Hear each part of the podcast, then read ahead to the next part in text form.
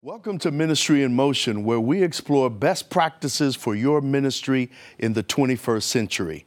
Our guest, Pastor Ty Gibson, will help us to explore the power of planting churches, but not just any church, and not just planting them in any way. He will share why and how he is planting churches using the story of the gospel. What's unique about it? What's new? How is it working? You don't want to miss it. Stay tuned.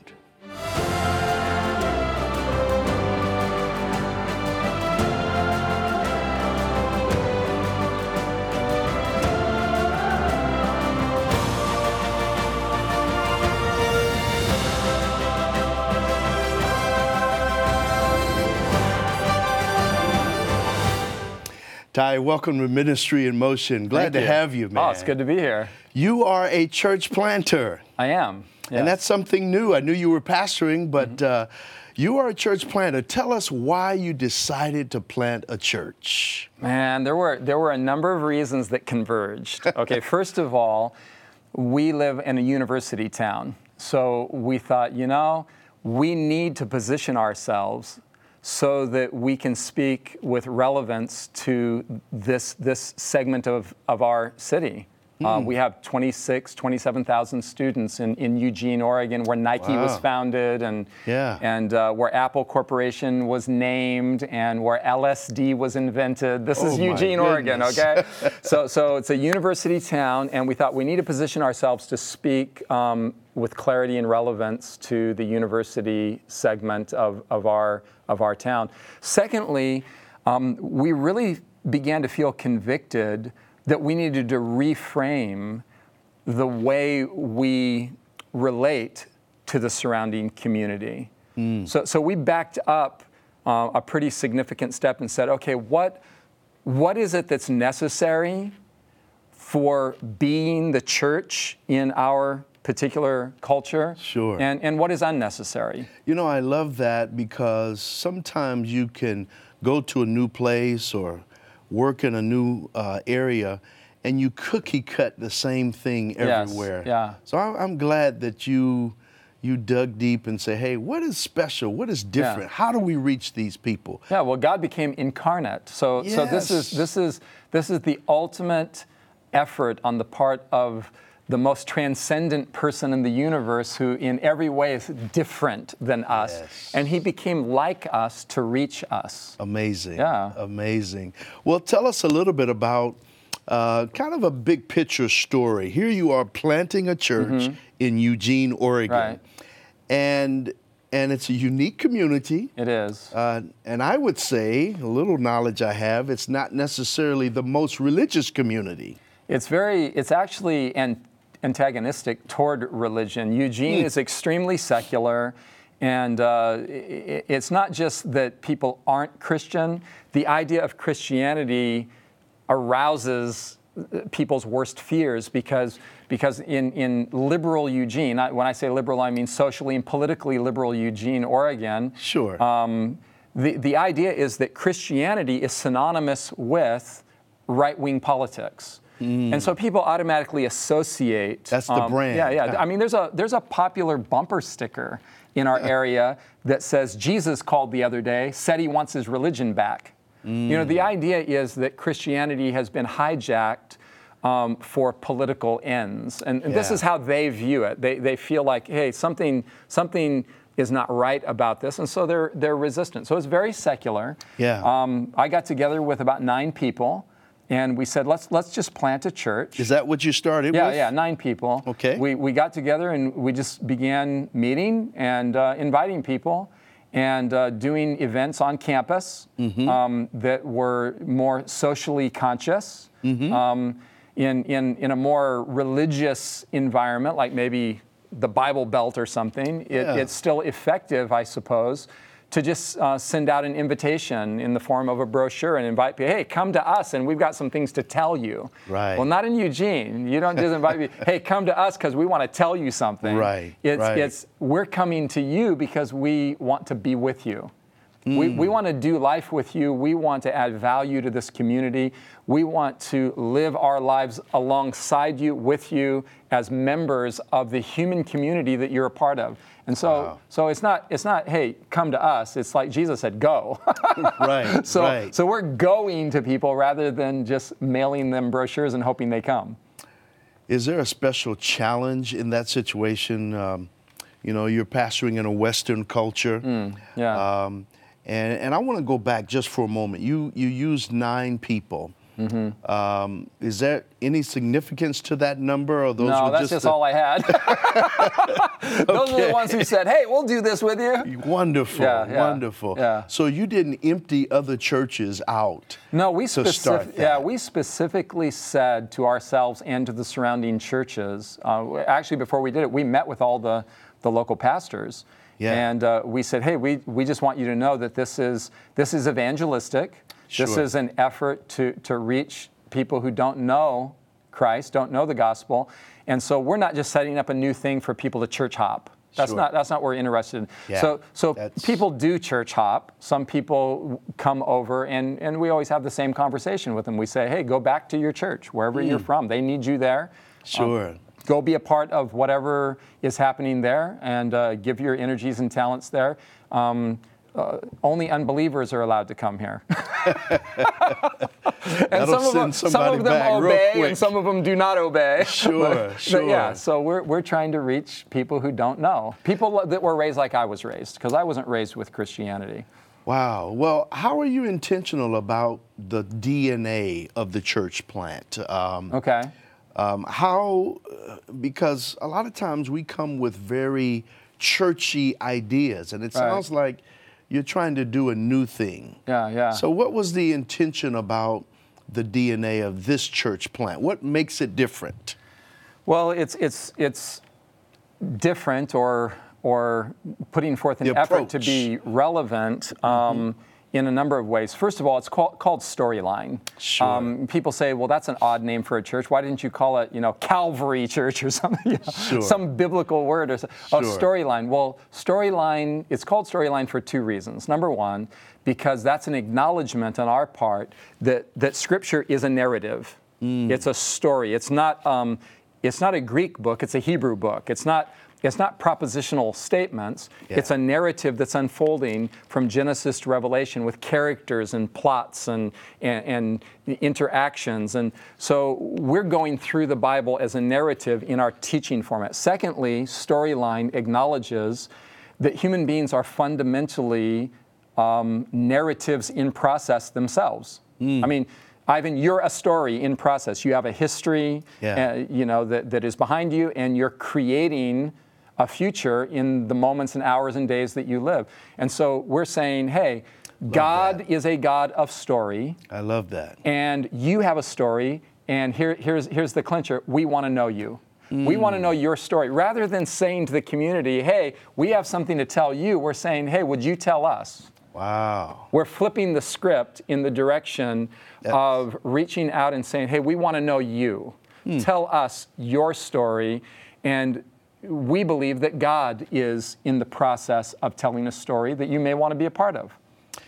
That's a, uh, a lovely approach, and I think a biblical approach. Um, w- I- when we come back, I want to talk to you about this whole notion of why spend time planting new churches Yes. when we have old or dying churches that need to be revived. Sure. Okay. When we come back, I'll, I'll, I'll deal with that. All right. You're watching Ministry in Motion. Stay tuned.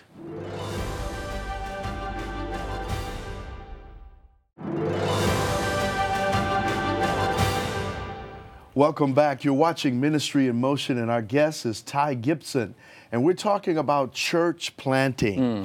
So, Ty, there are littered throughout Christendom um, churches that are dead. And so the old um, idea is stop planting new churches and revive the dead churches. What do you think about that? I think there there could be probably are individuals who are called to that. They're they're gifted and called to to go into an existing church and to to uh, give the blood, sweat, and tears. I'm going to emphasize that blood, sweat, and tears to to turn it around. Yeah. There are people called to that. Um, uh, church planting, though, is is is vital. Um, we need in Western culture, in North America, Western Europe, um, Australia, New Zealand, everything that could be considered as, as Western culture coming from the Enlightenment and, and the scientific revolution. You know, that's the wake of culture that we're living in. It's vital that we plant new churches for, for a few reasons. Number one, number one, listen, the world, the mm-hmm. world that the church was speaking to in the 1920s and 30s and 40s and 50s Sure. doesn't exist anymore. Correct. It doesn't exist anymore. Okay? We have a world, a culture, a matrix of reality, a lens through which people are viewing life Yeah. that, that is, is, is not commensurate with the methods that we're addicted to. Oh, we're, we're, we're, we're, we have mastered approaches that are no longer speaking with clarity and relevance to the actual audience. Yeah. And so, so we know the numbers. I mean, our, our own denomination um, uh, regularly produces the numbers, and and um, in Christendom as a whole, the numbers, Yeah. the stats are regularly produced by the Barna Group and, and other groups that tell us that the handwriting's on the wall, that the church is dying in the West, Okay. that people are bolting from Christianity um, and, and wanting little or nothing to do with it more and more. We're speaking a lot now of the millennial generation and, and, and how that their, their general uh, orientation to life is, is not religious at all. Sure. Um, so, so we need to do one of two things, Ivan. We either need to say, no, the way we're doing it is sacred, and you need to come to us and, in other words, use authority as our mechanism of soul winning or evangelism. Or, or we need to become like Jesus. Sure. be incarnational and No come wh- come where the people are. You know, we're we're trying to open we're trying to open rosebuds with a hammer Yeah. when sunshine is needed. Mm. We're trying to evangelize with argument when Mm. empathy is needed. Sure. Sure. The, the, the world in which we live is a world that needs to see the gospel with skin on it. yeah. And, and that's what gives credibility when we finally do open our mouth and preach. We need to come alongside people and be, be with them. So, for example, in, in my own experience, in my own experience, two generations, an evangelist uh, uh, uh, came to our house and converted my mom, and she got baptized on the premise of biblical authority. Okay. She was from a generation where the evangelist just see right here it says, "Oh, it says that right in the Bible." Right. Oh, okay. And my mom agreed and agreed and agreed based on an authoritative text and an authoritative figure called the evangelist telling her how it is. So she she believed without necessarily belonging first. That's right, right. Yeah. She was she was the Bible had a an aura. It was she never read it, but Mm. Yeah. it was the word of God. It was on the shelf. Sure. You know, and and she knew that it was something. She thought that it was something. But my generation, the same evangelist, my mom sent him after me. Ah. And the same evangelist came to me and began saying, But the Bible says, but the Bible says, but the Bible says. But for me, it didn't have any, any assumed authority. So I was like, The Bible says what? I don't know. Yeah. Shakespeare says, Jane Austen says, Gotcha. the Iliad, the Greek myths. What do you mean? It's just literature, isn't it? Right. It's just it's an old book. So it didn't have an assumed authority. So what had to happen was another person came along, and rather than approaching me with an authority orientation, he approached me with an empathy orientation. Ah. I don't even think he thought it through and knew what he was doing necessarily. He just, rather than quoting an authoritative source to me, he began to reason with me and empathize with my questions about the nature of life and reality. And then that's what opened me up hmm. to consider the Bible. The Bible became authoritative to me because before I realized that it was authoritative, I began to realize that there are things about life, there are things about reality that I don't have the answers to with a purely naturalistic perspective. Sure. So, sure. so the Bible became authoritative for me, but it wasn't. Now, that's the world we live in right now in the West, okay? Yeah. You can't just go to the average person in our current culture and say, the Bible says, the Bible says, the Bible says. Right. You need to come alongside people, build relationships so that you have a foundation of credibility. Hmm. Once credibility is established, then what you say actually has weight. Yeah. So all of this is in the church planting mix. That's, That's in the amazing. yeah. That's how we're doing church planting, Ivan. We're Yeah. doing church planting by entering into relationships. Hmm. You know, sometimes the church is just beginning to say, "Hey, we've been doing evangelism with apologetic arguments. What about this discipleship thing? What about the way Jesus did it?" Sure. Uh, It's like a it's like a new idea. Oh, maybe we should do it the way Jesus did it. Well, the way Jesus did it was that Jesus came alongside people, had relationships with people so that his words had weight yeah. because of the way he loved them. So th- that's how we're doing storyline. Storyline, as I as I said before, we're not putting our our foot forward saying, "Hey, we have something to tell you." Sure. We're saying, "Hey, what do you want to tell us? So Who are you? What's your story?" Yeah, so so help me understand. I'm coming to your um, wherever you're meeting. Yeah. Um, how do I get to tell my story? Well, How do you find out about my story? Yeah, well, we, we're very intentional about meeting people. Okay. And, and as soon as we know somebody at all, we invite them. Every, Hmm. every, every church service for us is evangelistic. So there's, there's, there's no Christianese spoken. No matter where you are on the spectrum, you come to Storyline and you're going to feel that you are the audience. You're being spoken to. Hmm. And one of the things we do is we almost every Sabbath, we have somebody come up, sit down with me, just like we're doing right now, Ivan. and we really? here's, here's, the, here's the people gathering, the congregation. We say, I say to whoever this new person is, I say, hey, so what is your name as it appears on your birth certificate? they say their name, and I say, okay, you were born, and then what happened? What are the defining, what are the defining events of your life? Let me hold you right there, and I want you to tell us more. Uh, this is intriguing. We're talking about church planting with Ty Gibson. You're watching Ministry in Motion.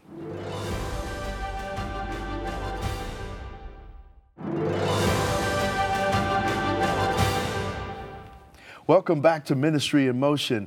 We're talking about the special way of planting churches with Ty Gibson. Uh, Ty, I love the storyline uh, gospel approach. Mm, And we're just dealing with some of the characteristics. When we went off, you were telling me that you bring someone up front and Mm-hmm. Yeah, have yeah. a conversation like Yeah, this. What does that do to that person or the congregation that you're trying to build or plant? Well, it, it achieves two really important um, aspects of doing church together. First of all, the person feels known. Okay. Second of all, the people feel like they know them. Now conversations are going to occur because Love the key, it. the key feature, the key feature of storyline is to build relationships. And so we just met this person, and, and, Yeah. and so at the end of the at the end of the, hearing their story, I just say, hey everybody, this is Ivan Williams, and everybody just welcomes them, and and so we, we get to know each other. But but it achieves something else. It, it creates a foundation of vulnerability just ever so slight at this at this point, but vulnerability where people are accepted because at the foundation of storyline is this gospel concept of being fully known and fully loved. This is what I preach over and over and over and over again from every angle I can figure out a way to preach it. That that our healing as human beings um, comes about by being seen, known, and loved simultaneously. So we see we see the pain that you've been through. We see the dysfunction. We see the junk. We see who you are as a human being, and you're welcome here. You're welcome here. Whatever you've been through, whatever you're going through, whatever's going on in your life, hmm. this is this is where you belong. But storyline, Ivan, isn't just that that weekly service. Okay. It's during the week when it's really happening. Really? So, for example, we're doing things that now we normally think of evangelism as you know, sending out a brochure and preaching a series of meetings. Mm-hmm. There's nothing wrong with that. Right before coming here, I preached a series of meetings on the campus of U of O, but it's a unique kind of meeting. Sure. Um, but for example, on campus, we do something called the Solidarity Wall. We build a massive wall mm-hmm. on campus, and mm-hmm. we invite people from all over campus, from students, faculty, to come and to do their, their own graffiti messages um, in multiple colored pens, whatever, they can get artistic, whatever, to express their solidarity with those who have suffered sexual assault on campus sure. or their outrage against those who do such things. Sure. And the wall, in a matter of a couple days, is covered with yeah. beautiful messages of hope and healing, and it stimulates a conversation on campus about this subject. Sure. Um, we also we also um, do a lot of medical and dental work for people who can't afford it. This is this is happening, you know. During the week, we invite people into our space only after we have entered their space, and I want to emphasize that. Mm, say that again. Yeah, we invite people into our space only after we have entered their space. Mm-hmm. What does that mean? So we're not we're not just saying, "Hey, come over here. We've got the truth. Listen Gotcha. to us. We want to tell you something." Gotcha. We're saying, "Hey, no, we we want to know you. Mm-hmm. What are your needs? What's going on in your life? What is what is life like?" Where you are, and we're entering into relationships with people That's authentic. yeah, yeah. It's it's it's it's it's what one author called disinterested benevolence, or what we might translate as no agenda love. yeah. That's a new term. I love Yeah, yeah. that. You mentioned earlier, Ty, that um, Jesus was incarnational. He Yeah. Mm-hmm. came, he put on our flesh, he breathed our air, came to live with us. Yeah. Um, and the gospel is incarnational.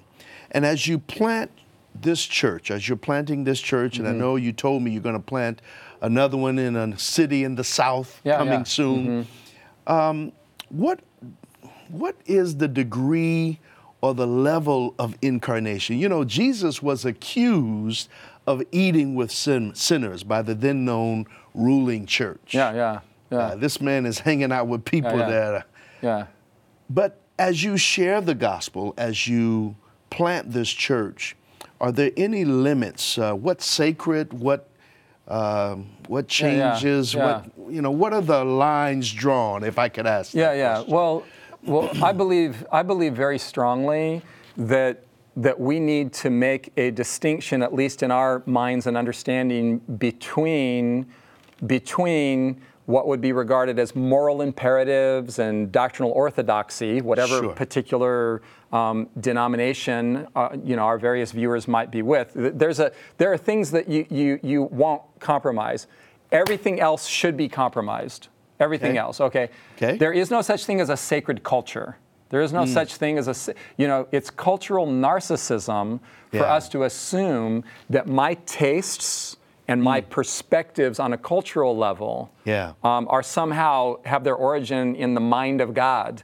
um, so, so, so everything, everything should be available for critique, and we should we should follow the example of Jesus and the example of Paul. When Paul Paul very clearly said, "I became all things to all men, that I may by all means win some." He's saying essentially, I'm I'm not going to make sacred what isn't. I'm not going to draw lines in the sand that God hasn't drawn. You mean we I'm not make gonna, tradition yeah, sacred? yeah. I'm not going to. Yeah. Yeah. that's right. I'm not going to make moral issues mm. out of what God has not made a moral issue about. Sure. So, so everything, everything needs to give way to the person's need to encounter Christ, except for the gospel itself, the, im- the, the imperative truths that uh, I, I believe the Bible is the Word of God and we shouldn't compromise the truths of Scripture. But on a cultural level, on a relational level, everything else is up for critique. And as far, as far as I can see, um, the Bible is, is telling us that we need to deny ourselves for the good of the other. And Sure. to deny myself is to deny myself culturally, to embed myself in the culture of those I'm trying to reach. Ty, we're all out of time, man. I'm sorry. This is exciting Yeah, it flew by. to know what God is doing. And we will be praying for you in Oregon. Mm-hmm. Thank you, Ivan. And uh, wherever else the Lord is blessing you to plant churches. Yeah, yeah, yeah. It's Thank you exciting. for being with us. Yeah, thank you. We just had a wonderful experience learning from Pastor Ty Gibson about the power of using the story of the gospel to plant churches. We learned the gospel is powerful enough alone, and we need to tell it in ways to impact our society. Church planting is essential even in the midst of dying churches. And then finally, we learn key characteristics of successful church planting, especially in this Western culture. Let's keep building up the kingdom of heaven on earth through new church plants. Thank you for watching Ministry in Motion. For this and other programs, visit our website www.ministryinmotion.tv. Until next time, may the Lord bless you in all you do.